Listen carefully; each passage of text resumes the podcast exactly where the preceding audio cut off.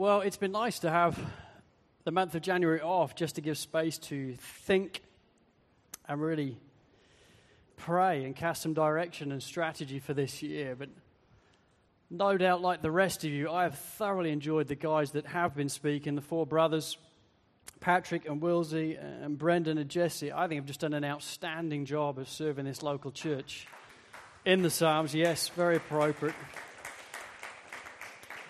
And I have found my soul, like so many of you, just lifted up in the process of examining these, these writers of the Psalms and examining their real life situations and seeing how they could put their confidence in God throughout all they were going through. And the plan for today was that I was going to crack back on with Ephesians.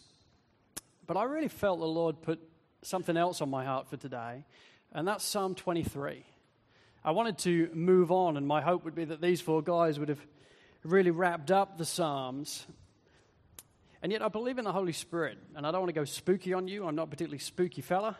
And yet, at the same time, I believe He speaks to us, not in an audible way, but He gives us a sense of something sometimes. And I've really felt the Lord put this on my heart for you today. So, if you turn with me, please, to Psalm 23. Charles Haddon Spurgeon calls this psalm the pearl of the Psalms. I love that. Alexander Maclaren says the world could spare many a large book better than this little psalm. It has dried many tears and supplied the mold into which many hearts have poured their peaceful faith. Isn't that wonderful? This psalm is such a glorious and wonderful psalm. And so, if you'd like a title for this morning, I've called this message The Shepherd's relentless pursuit. And although we're going to focus ourselves primarily on verse 6 of Psalm 23, I nonetheless wanted to read it so that we can enjoy it in its entirety. It's a psalm of David, and he says as follows The Lord is my shepherd. I shall not want. He makes me lie down in green pastures. He leads me beside still waters. He restores my soul. He leads me in paths of righteousness for his name's sake. Even though I walk through the valley of the shadow of death, I will fear no evil, for you are with me your rod and your staff, they, they comfort me.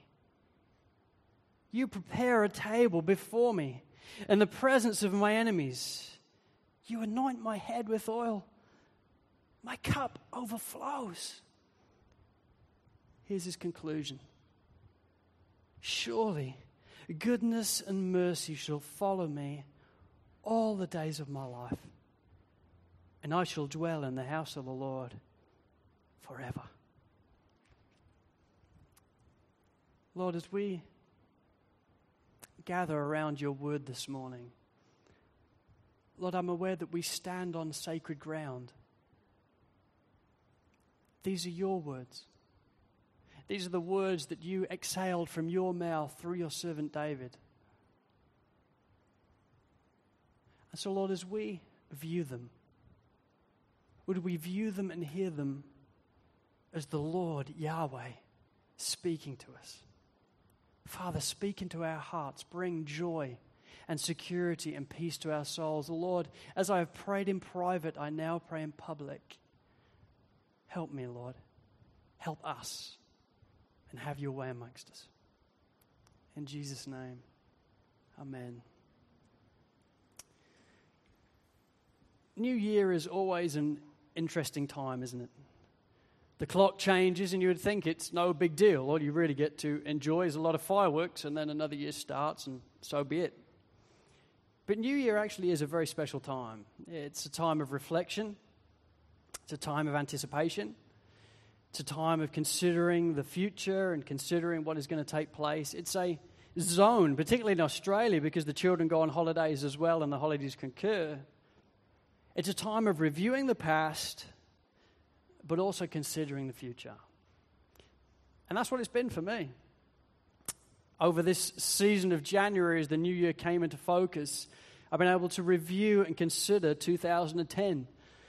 And what an eventful year it was, don't you think? It was the year that this local church got started. People have been praying for many years that Sovereign Grace Ministries would come to Australia. And in September of last year, this church then was launched after a whole group of people had gathered praying that we would come and praying for Emma and I that we'd be able to come and serve in this local church. This time last year, I was sitting in Wales. And I was sitting at Wales on the phone to my immigration lawyer in Australia saying, Why can I not get in? It was a troubling time, and it was looking like that we weren't even going to be able to come, and none of this was actually going to take place. That was only 12 months ago. And as I review many of your stories and consider things that have happened in your lives over last year, it's amazing, isn't it? How God's cared for us and how He's ministered to us and how He's looked after our souls and our beings. It's also been a time in January, though, of looking forward to the future. I wonder what this year is going to hold for us. I wonder what it's going to hold for us as a, as a family, for Emma and I and the children. I wonder what it's going to hold for you as singles and marrieds and as families. I wonder what it's going to hold for us as a church family. There are so many questions, so many unknowns, so many things that, in all honesty, we, we don't really know what is going to hold for us. But it's a time of consideration, isn't it? As the year kicks off again, to wonder what does the future hold in my marriage, in my relationships, in my finances, in my church? What does it hold? January is also a time of resolutions, isn't it? We've probably broken them all by now, but hey, we nonetheless make these crazy resolutions. So we have general life resolutions like weight loss. I've never gone for that one myself. I'm more weight gain. I just, dear Jesus, please help me put on weight again. More weight this year, Lord. I'm just the antithesis of most people. That's why I am a dietitian's nightmare. I'm just sick when it comes to this type of stuff.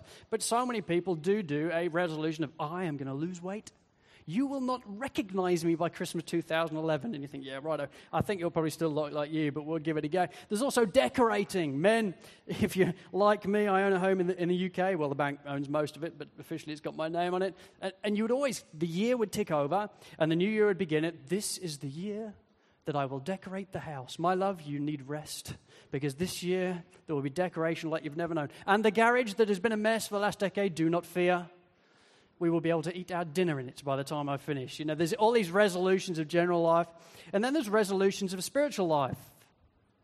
Reading and studying. Lord, I, I want to evangelize this year. Lord, help me to brandish the gospel and take it out this year in fresh ways. Lord, help me to serve. Lord, I know I've been slightly outside the local church for a long time, but this year, help me to really fold in and help me to give myself to a local church. It's a time for those types of resolutions, isn't it? And, and it's a good thing. I'm not against resolutions. And I think resolutions properly understood that God willing, this is what I want to do to change, that's good. But the key is God willing, okay? I think it's so easy to come into a new year arrogantly. I know it because it's what I did the year before. As the clock turned on 2010, I arrogantly assumed I'm going to Australia, and I reckon by February we are going to be there, and this church is going to be planted by April. But the Lord had different plans. See, if there's one thing I learned last year, it was James 4, verse 13 to 15. He says, Come now, you who say today or tomorrow we will go into such and such a town and spend a year there and trade and make a profit. Yet you do not know what tomorrow will bring. What is your life? For you are a mist that appears for a little time and then vanishes. Instead, you ought to say, If the Lord wills, we will live and do this and that. That's a good lesson. It's good to make resolutions, but at the same time, realize we're just a mist. We're there for a little while and then we've gone. In reality, there's so many unknowns to the year ahead. But the thing I want to talk about today is not primarily our resolutions before the Lord. It's God's resolution towards us. You see, it's so easy to kick off in February okay, the pastor's back. He's preaching to us. What is he preaching? He's going to preach on brandishing the gospel and taking it out to this city and winning people for Jesus. Nah, that'll come. But today I want to talk to you about God's resolution to you. As this year unfolds, as the unknowns begin to come into our vision, this is what I want you to know. Verse 6 Surely goodness and mercy will follow me all the days of my life. You see, as David considers and reviews in Psalm 23 his own past, the kindness of God, the glory of God, who God is in his splendor, and how God positions himself towards David, David knows. With absolute confidence surely goodness and mercy will follow me all the days of my life. And I really believe God wants us to know that. As a local church and as a local family of believers, I believe the thing that the Lord wants to placard over our lives as a church this year is this that surely goodness and mercy will follow you all the days of your life. As individuals, as singles, as marrieds, as families. Surely goodness and mercy will follow you all the days of your life. What a difference that makes when we believe that as the days and the weeks and the months and the years begin to tick over in our life, when this is believed and it's held to and it functions, it makes a profound difference to every second we live thereafter. And so let's examine this verse 6 together. We're going to do it a bit of Lloyd Jones style today. We're going to do kind of one word at a time, but that's because I want us to suck the juice out of all that is here. And it's the start of verse 6. He begins with, Surely. Surely. See, that word can easily be skipped over. And you think, well, look, I know this psalm. It's a bit like John 3.16, and we've been saying it all our lives, and there we go. Yeah, surely goodness and mercy will follow me. Very good. Now, hang on. Surely. He doesn't just say, well, maybe, or I really hope so, or fingers crossed this might happen. He's saying, surely. He's saying, I have a absolute confidence in this. David is utterly convinced there is something that he is standing on in his life. Having reviewed the past and in considering the future, David is standing at that gateway and saying, Surely I know this. I'm confident of this. What are you confident of, David? I'm confident of goodness and mercy. I'm confident that goodness and mercy will follow me all the days of my life. You know, as 2011 hits, what can you be absolutely sure of? Can you be sure of your health? No. Can you be sure of your relationships? No. Can you be sure that by next new year you're still going to be alive? No. Can you be sure of your finances? That you're going to be able to buy the house you want or do the thing that you've got planned? No. Can you be sure of your relationships? No. In Britain, we used to say that there's only two things you can be sure of, and that's death and taxes. There's two things that I be confident in. I'm going to die, and the other thing is that I'm going to pay my taxes because I have to. And, and that's, there's a lot of truth in that. We are all going to die, and if you earn money, you are going to pay your taxes. It's just the way of life, and it's two things we can be absolutely sure of. And yet, David, at the start of this year, wants to encourage us and communicate to us that, you know what, Sovereign Grace Church? There's something more than death and taxes that you can be sure of. There's something more that you can know with absolute certainty in your life as believers, and it's this that goodness and mercy will follow you all the days of your life. That as you look out on the year ahead, you can know it for absolute sure. David knows it for sure. The Apostle Paul knows it for sure. That's what you read in Romans 8 28. The Apostle Paul says, and we know, we know that in all things, God works for the good of those who love him. Don't you love it? He knows it. There's different unknowns as we face the year. But the Apostle Paul says, No, I know this, that surely he'll work for the good of those that love him. And David echoes that. You know what? Surely goodness and mercy will follow me all the days of my life. You know, sadly, the fact of life is that this is one of those areas that so often we can too easily count ourselves out of. And I know we can because as a pastor, I meet people that do. And so, even though I'm saying this from Scripture that surely goodness and mercy will follow you all the days of your life, you think of yourself slightly to the side. Dave, if only you knew me. If only you knew my failings, my difficulties, the situations that I've got into in my life, you would know. I, he, it, that can't occur to me. I'm slightly out the fold. I'm in it, but I'm, I'm slightly out of it. And so instead of applying that truth to yourself, you look on as a spectator, as if somehow it doesn't quite apply to you, as if somehow God is tolerating you and He's talking to the crowd and you're slightly sitting on the sideline. You know, that way of thinking is completely wrong and completely deceived. Because this psalm is addressing you. It's addressing each one of us as believers and saying, This applies to you. How do we know? Well, this is how we know. Because if you know Jesus as your Lord and Savior, it started with Him. Before there was even time, He chose you. He knew your name, He knew how you were made, He watched over your life. At the right time, then, He sent Jesus Christ, His only begotten Son, to hang on a cross to suffer and bleed, and the Father to turn his face away from him. Why? So that the ones he has chosen could have life. They could be forgiven of their sin. They could be redeemed. They could be adopted into the very family of God. That they could know that without question heaven is their home. That they could know that as a people who were once his enemies, through Jesus Christ, he has now held them and pulls them in, pulls them into his home, seats them at his table where he will oversee them as a father and a shepherd. Surely goodness and mercy then will follow me all the days of my life. If you're in, you're in. It's your name we see in here. And David is absolutely sure.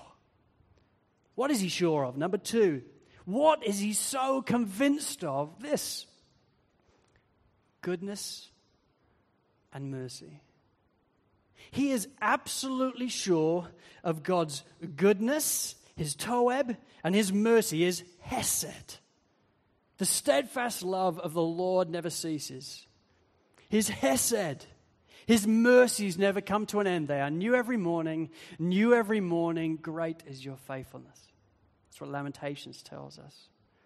David is convinced that this goodness and this mercy is that which God is putting onto his life. You know, Charles Haddon Spurgeon calls these wonderfully he calls goodness and mercy the twin guardian angels of Psalm 23. Don't you love that? I just think that's such a sweet picture. The two guardian angels, goodness and mercy, guarding the whole psalm. Now, obviously, they're not real angels, they're attributes of God. But what he's helping us see is these attributes of God, goodness and mercy, are the, are the very guardian angels of this psalm, the very things that he's saying will follow us and chase us and pursue us every day of our lives. See, David is absolutely sure. He's absolutely convinced that goodness and mercy is what is pointed on his life. And he knows that because he knows God. He knows God. He's examined the scriptures and he's spent time with God and he knows who God is. And he knows upon review and upon reflection of his life just how incredibly and intimately Yahweh has shepherded his life. And you see, in verses 1 through 5, that's what he's doing. He's reviewing how the maker of heaven and earth has positioned himself towards David as a servant of the king. He starts in verse 1. Let's go through it. The Lord is my shepherd. The Lord, Yahweh, that's what the capital letters means. Yahweh, it's the name of God. The name that God introduced and disclosed first to Moses at the burning bush. A name which literally means, I am who I am. Don't you love that? I know in my life I sometimes question God on, on different things, and you say, Lord, Why can I not get a visa? What is up with this? Here's the response, David I am who I am. Okay, then. You know, God is huge. He is vast. He is the Yahweh. He is the great I am of the Bible. He's the Alpha and the Omega. He has no beginning and he has no end. He is accountable to no one. We are all accountable to God, but He's accountable to no one. He is completely self sufficient. He doesn't need anything. He is not in need of anything. He is not looking at us saying, Thank goodness they're down there. I could have never done it without them. No, He is completely self sufficient. He's the all powerful one of the Bible. He's the all knowing one, the all seeing one, the all powerful one, and all wise one. He's the one, as we've seen over the last few weeks, He's the one that spins the galaxies.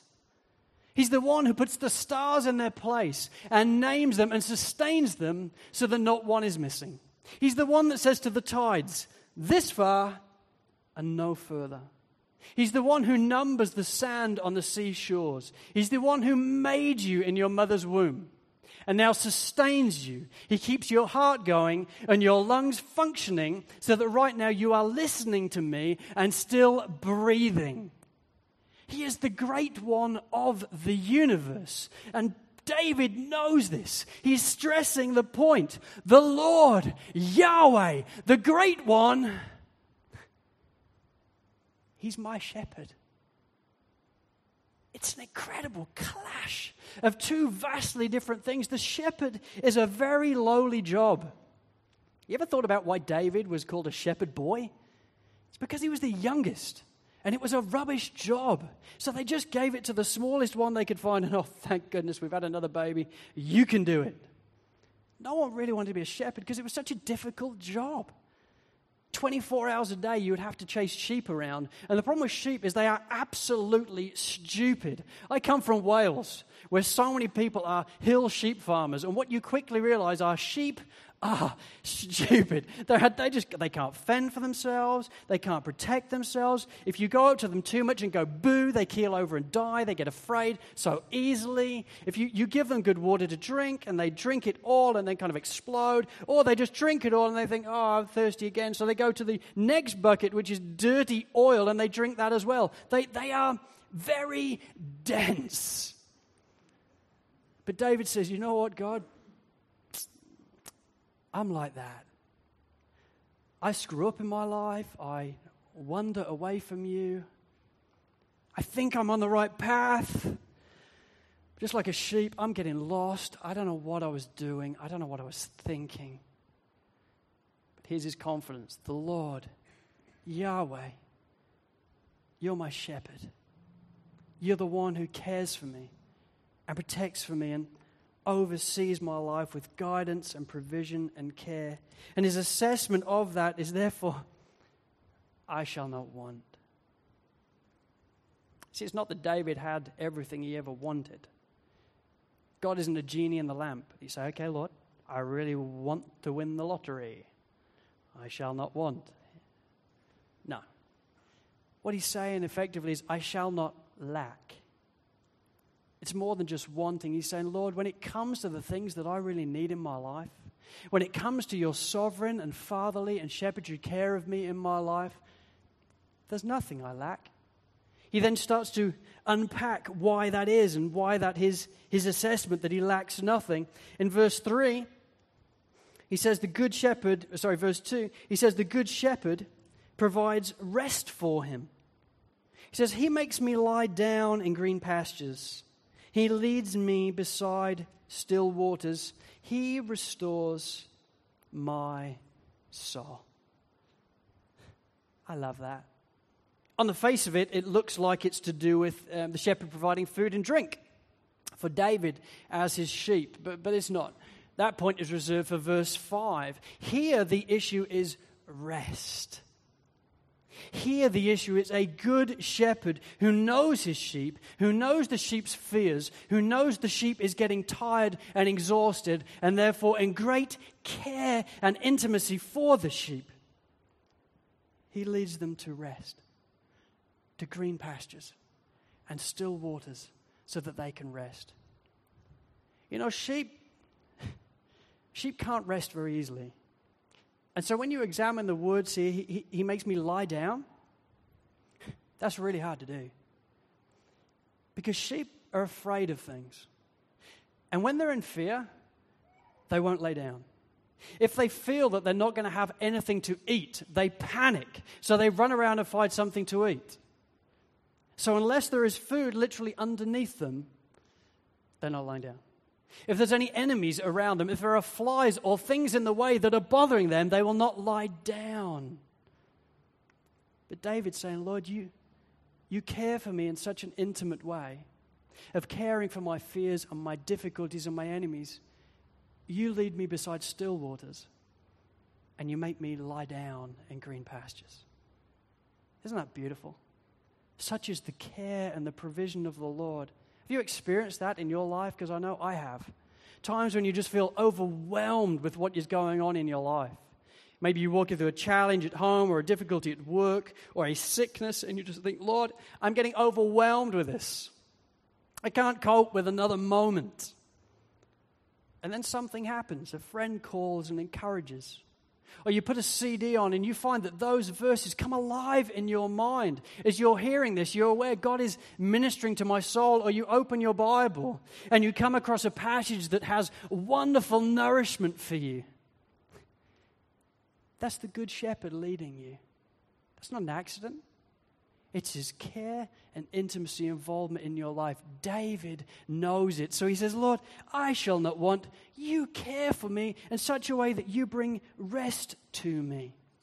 He then continues, the good shepherd also guides. The second half of verse 3 says, He leads me in paths of righteousness for his name's sake. Do you realize you have a good shepherd who guides you?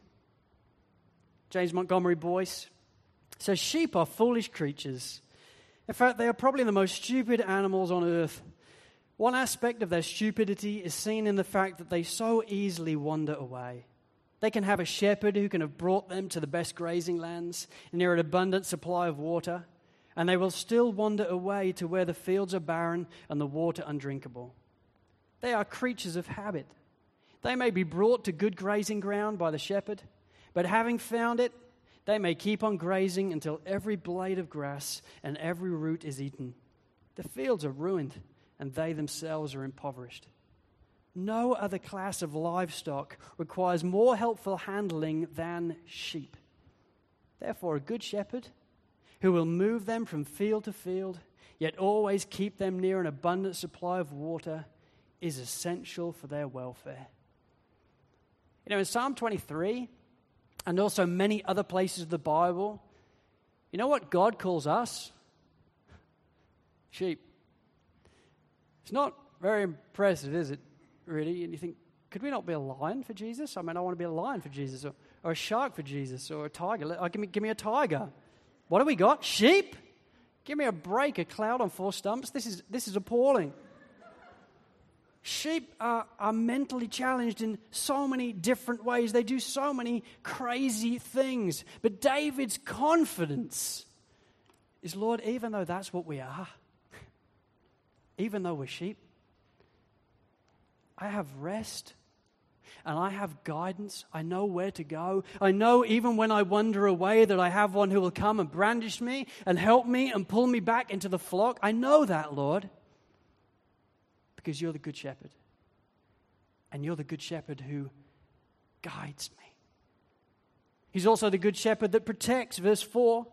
He says, Even though I walk through the valley of the shadow of death, I will fear no evil. For you are with me. Your rod and your staff, they comfort me. I think one of the reasons why this psalm has so many credentials, has so much value and worth, is in part because this is David. This is not a guy who just had a life of rosiness. Okay, this is not Britney Spears shepherding people that just she's got all the money in the world. I'm just going to do whatever I want, and life's one big party. Read your Bible. David a guy, is a guy who is regularly chased. He's regularly fearing for his life. As a shepherd, he knew what it was to fear being attacked by wild animals. As a king, he knew what it was to fall in massive sin and know what it is to absolutely blow it and shipwreck in your life. But he still nonetheless knows, Lord,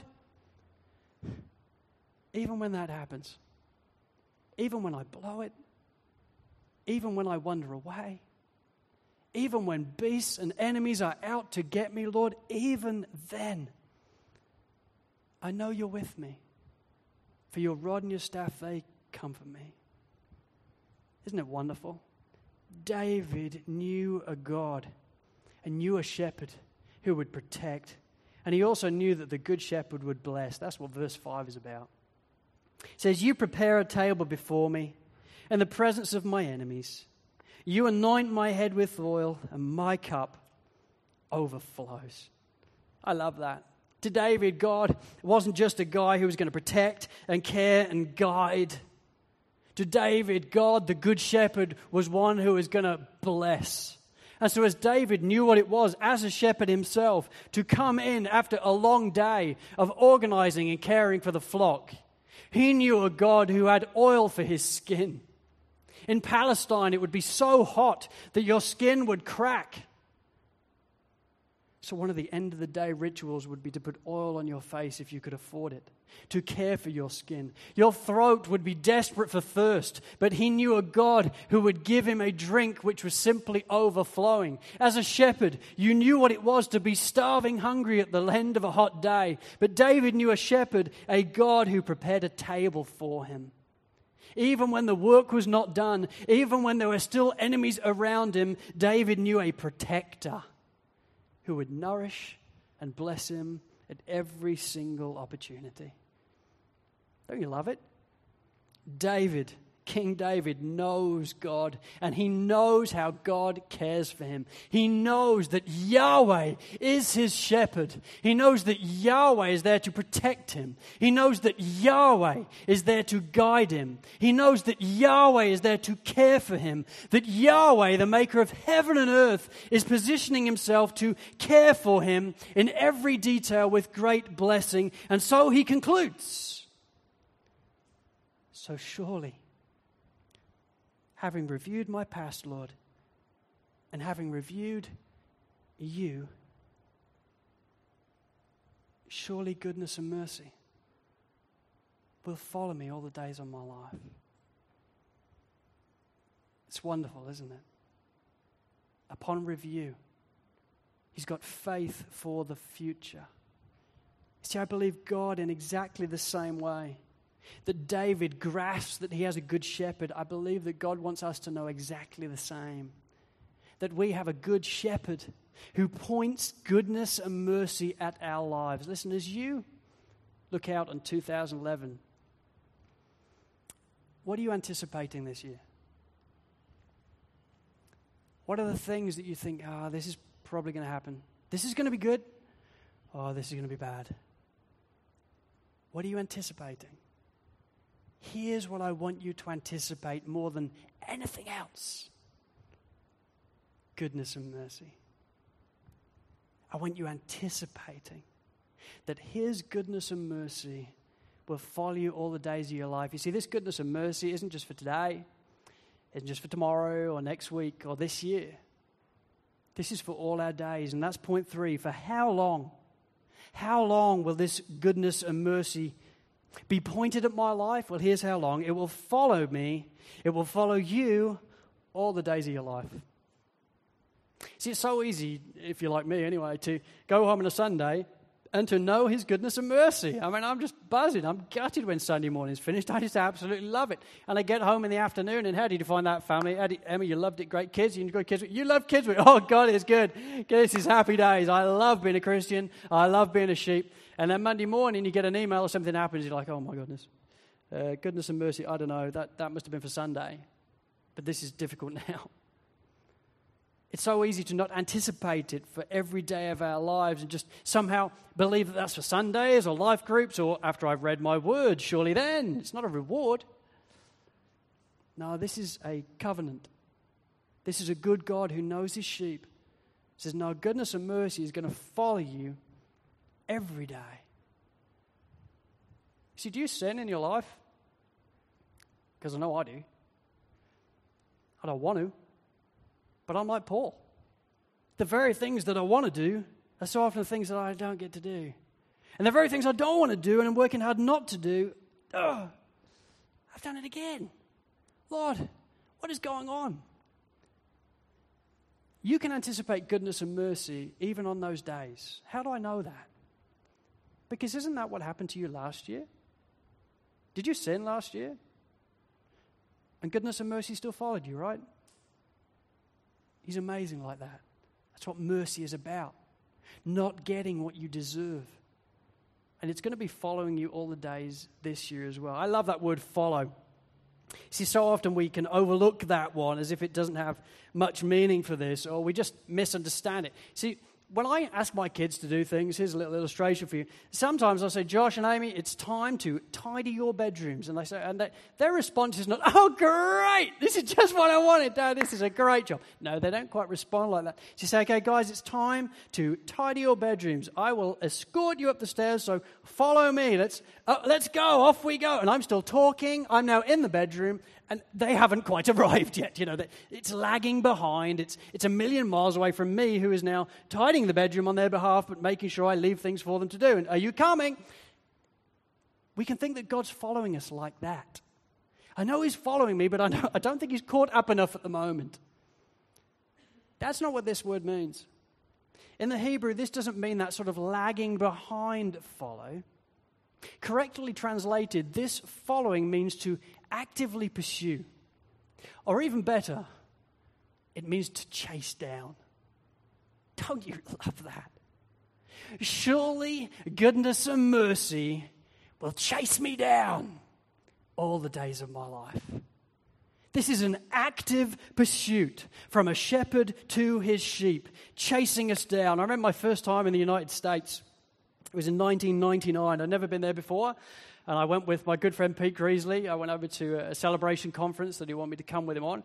So I hopped in with him. I'd actually never been abroad at that point, so that was a new experience.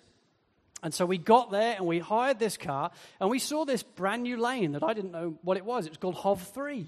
I thought, oh, that's nice. I have no idea what that means. Now, what it actually means is you have to have three people in your car, but we didn't know that at the time. And it seemed to be the easiest lane, so we rocked in it with two people. So we get in the lane and we are togging it along in this HOV 2 lane. At which point we passed a cop. And, and he was on the side of the road and we're moving along and he's just going like this. So Pete and I went, oh! so we waved, you know, we thought it's nice that the locals are welcoming the visitors in. So we're waving. And so we just carry on and we're chatting. At which point we discover he appears to be in his car right behind us with blue lights on. I mean, these lights are going everywhere, and he is honking his horn. So we thought, my goodness, he must be chasing a robber or something. So we pulled over, and instead of burning past, he pulled over as well. So we pulled back. He pulled back as well. Then we cottoned on. I think he wants us, but I have no idea why. So we pulled on in, and yes, indeed, we had been in the wrong lane. But what what was important in that process is he stuck to us like glue. He was not going anywhere. I mean, I was tempted to suggest, why don't we just outburn him? Because that would be so much fun. But even then, you know, this guy is going to be sticking with you, bumper to bumper, throughout this whole journey. That's what God does to you. That's the truth of this psalm. That's the way the good shepherd cares for us. He chases us down. He sticks to us like glue, like a good shepherd with blue lights on top of his car. He is pursuing us, not to tell you off. He's pursuing us with goodness and mercy all the days of my life.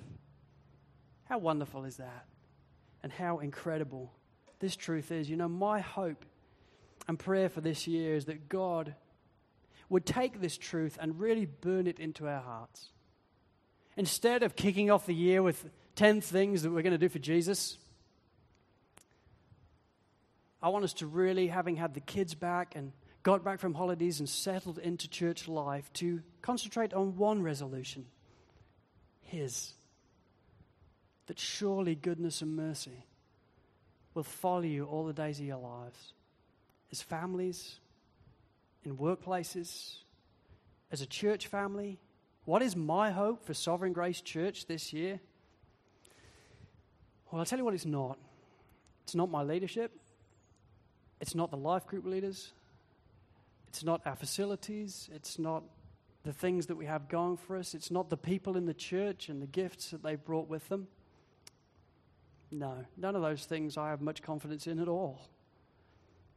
My confidence is in that surely goodness and mercy will follow us all the days of our lives. And the same one that said that is the one that said that he's building the church. Jesus builds his church. He's our confidence. You know, maybe you look out on 2011 and you look out at it with real excitement. You've got some things cooking up this year that you're looking forward to, and you think, man, this is just going to be a sweet year, and I'm so excited. Listen, I'm rejoicing with you in that, and I'm excited with you. And where that's the case, happy days. And I pretty much feel like that myself.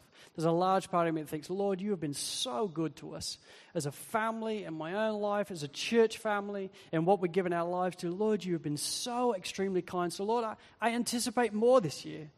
I anticipate your grace, and there's so many things that I'm so excited about as we face this year. You know, if you're like that, great. But still put this truth in your back pocket. Because as sure as sparks fly upwards, troubles fall. And sometimes things that we were greatly excited about, that we're holding on to so passionately, God says, you know what? Nah. We're not going to do that. And that was your desire, but not my desire. They were your plans, but not my plans. That's what happened to me last year. And I felt for a short time, Lord, what are you doing? What's going on? This isn't the way it was meant to be. No, it was always the way it was meant to be. God was dealing with my heart and my character and my life.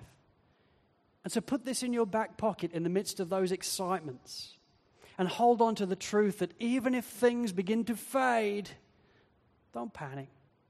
Even if illnesses come about that you hadn't anticipated, don't fear. Even if things happen in our jobs that you think, my, if I'd seen this coming, I wouldn't have been able to cope. Don't get anxious. That's why he didn't tell you. But surely goodness and mercy will follow you all the days of your life. Maybe, though, you look out over this year and you don't look out with it with excitement. In fact, to be honest, as you consider this year, there's, there's things that really concern you, that you're anxious about, that you're fearful about. Maybe you've got into a situation within your marriage where you look at it and you just think, Dave, I, I don't know how I'm going to be able to live with this for another year. I don't know how we're going to be able to work through this. I don't know how we're going to be able to move forward. I, I'm just so anxious. Maybe you're going through financial difficulties and you know that on paper, this year isn't even stacking up. You don't know how you're going to be able to feed your family this year unless something dramatic takes place because the outlook is so difficult in your life. Maybe you're walking through a health challenge. And as you walk through it, you just think, my, I wish this wasn't here. I don't know how I'm going to keep coping with this illness or with this ailment. I, if this doesn't go in the next week, I, I don't know how I'm going to be able to manage. Or maybe in your relationships, you're walking something through with a brother or a sister or with a child for us as parents, and you just think, oh my, I just can't see this changing. I don't know how I'm going to be able to cope with this any longer in my life. Folks, if that's you, and you look at this year with fear and anxiety and concern, here's what I want you to know Yahweh is your shepherd.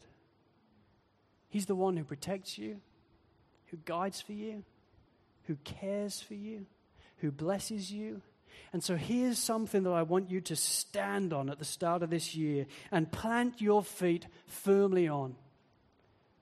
Surely goodness and mercy will follow you all the days of your life. Surely His goodness and His mercies that are new every morning will chase you down every day of your lives.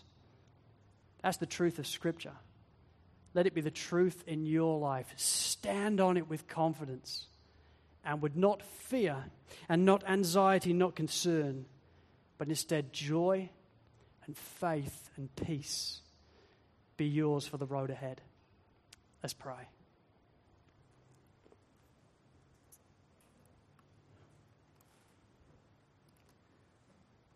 Lord, how can we thank you enough for the way you shepherd us as your children? Lord, it is scandalous grace that you assist us with to know that you, the maker of heaven and earth, take people like us, your creation who originally rejected you, and yet you save us and you bring us close and then you chase us down with your goodness and mercy. Lord, to know that truth is to be simply overwhelmed. And Lord, I pray for us all this year as a local church. Lord, would this be a truth that we return to often? For sure as sparks fly upwards, troubles fall, things take place in our lives that we had not seen coming. And yet you remain the same the Alpha and Omega, the one who is no beginning and no end. Lord, would we delight that you chase us down with your goodness and mercy, and with that truth be seared into our heart as with a hot iron. Lord, at the start of this year, would our souls find rest? Lord, would joy be our theme? Would peace be our theme? Would faith be our theme, not because of us, because of the Good Shepherd? For you are good, Lord. Have your way in our lives. Amen.